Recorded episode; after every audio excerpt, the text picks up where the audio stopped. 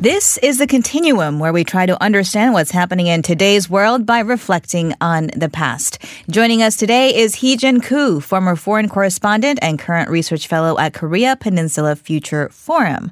Good morning. Good morning, Eunice. So, in a time when many of us are telecommuting from home to help contain the spread of COVID 19, messenger apps and video conferencing tools have become a part of our daily lives. It has indeed. And as South Korea's largest messaging app marks its 10th anniversary. Even with sporadic hiccups and traffic, we take a look at how these apps were developed and how they are expected to continue to become an essential part of our daily lives. And of course, I'm talking about that iconic yellow app, Kakao. It's as we all know. 10. Yes. Um, globally, the most widely uh, used apps are WhatsApp, uh, Facebook Messengers, uh, WeChat, or Line. But in Korea, no, no, no. Uh, in Korea, however, there's a 96% market share being taken by this messaging app called KakaoTalk. Uh, it's the most widely used uh, app in the country, and as such, it is known as the Gungmin Messenger or the national messaging app. Uh, and has been it has been with us just for 10 years if you believe and uh, the story behind the birth of this giant as with all giants uh, hails from uh, humble origins. Kim Bom-soo the former CEO of, of NHN Corp the uh, nation's leading internet browser engine and Hangame software uh, he was actually he left that company and was looking for market niches in the in the uh, in, uh, digital market for about three years, and saw that with the advent of smartphones, uh, this would impact the way in which we communicated um, and sent files, photographs.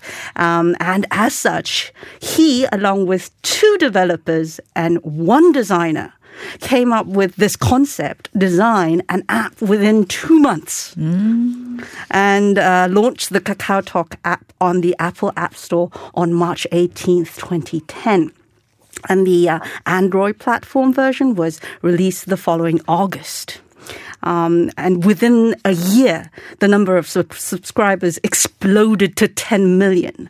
Um, the company has ex- since expanded in the last decade uh, with more than 8,600 employees, um, racking up an annual sales of 3 trillion won, equivalent to 2.4 billion US dollars. And it is the 17th largest company in Korea in terms of uh, market value. Uh, currently, there are 45 million registered users of the app, which means uh, uh, at least 87% of the South Korean population uh, uses it at least once a month. Uh, it is the most downloaded app by Korean users on the Google Play Store to date, outpacing Naver and Facebook. And rather than saying, I'll call you, I'll text you, we now say, I'll katok you. Right, right. Indeed. It's become an inextricable part of our daily lives here in South Korea. So, Indeed. what makes Kakao so special that it has such an iron grip on the domestic market compared to, let's say, bigger global players like WhatsApp or Facebook Messenger? Well, if you can remember your first smartphones and uh, you were wondering what app to download on that smartphone, you, you basically got your first uh, recommendations by from your friends, and they said, "Oh, download this app. You can actually send messages, texts, photographs for free." Now, this was a time when text messages on your mobile service provided by the providers still cost a nominal fee. Uh, and there was even a limit as to how many messages you could actually send per month. Uh, free messaging was a very novel and an enticing concept, and most of the initial marketing was done through word of mouth. And the biggest factor, of course, the next biggest factor, of course, was the language there was some uh, other messaging apps available at the time, but Kakao Talk was the app that dedicated uh, to uh, the Korean language for its users. And uh, it had a friendlier user interface for Korean users. Uh, they were very, very user friendly. Um, and uh, of course, the emojis, the cute emoticons, so to speak, were a very, very uh, Oh, yes. enticing feature How as can well. we forget the Kakao characters and their ways of expressing what we can't put to words exactly. in a single emoticon? I would say that's a pretty big part of their success, actually. Yes, that's But yes, right. please continue. and and more importantly, the uh, service has uh, developed and grown in line with the development of the um, device itself, the smartphone. As the cameras developed, video uh, conferencing uh, features were developed and added in. Um, it all not only provides blogging features such as Kakao Story, uh, it has ventured into providing games, uh, uh, banking video chat services, and you name it. It's in tandem with the development of the smartphone. Yeah, and the Korean market, I would say their thorough knowledge of the domestic market and its its desires and needs is also very helpful. Um, but of course, we have to note there have been the odd occasion where the messaging system does completely shut down and goes dark. Mm-hmm. Albeit it doesn't happen very often, but mm-hmm. it does happen when people really, really want to send out text messages. And they've received some public anger over this, just actually even this past week. Yes, indeed. Have you ever tried sending a message on New Year's Eve? It's impossible. Not right at midnight because I know that there will be incredible traffic. But of, Of course, course. But we saw a similar service error occur, as you said, this week and twice so far this month.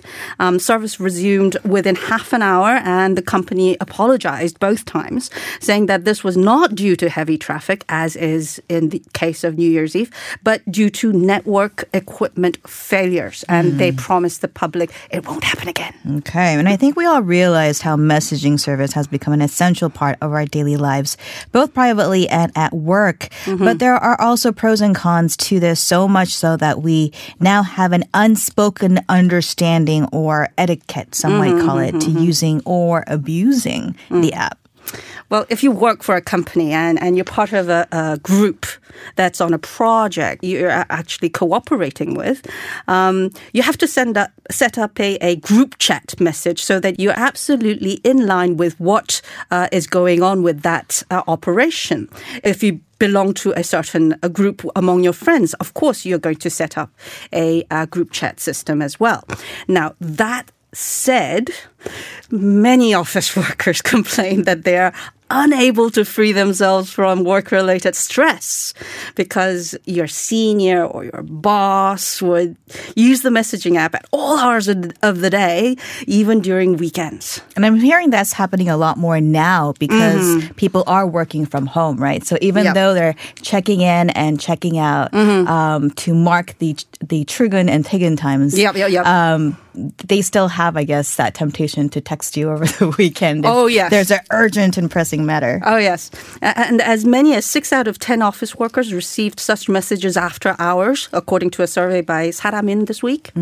Uh, and granted, the boss uh, in question would likely uh, leave the message uh, on that group chat because he or she is afraid that they would forget to do so the next day.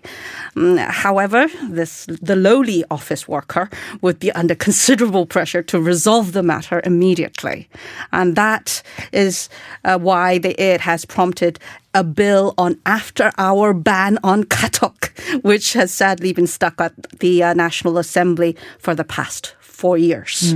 Uh, and of the workers who have been suffering from after work messages, more than 80% say this ba- bill is absolutely necessary. So, what can we expect in the future for the messaging app and the way in which we communicate?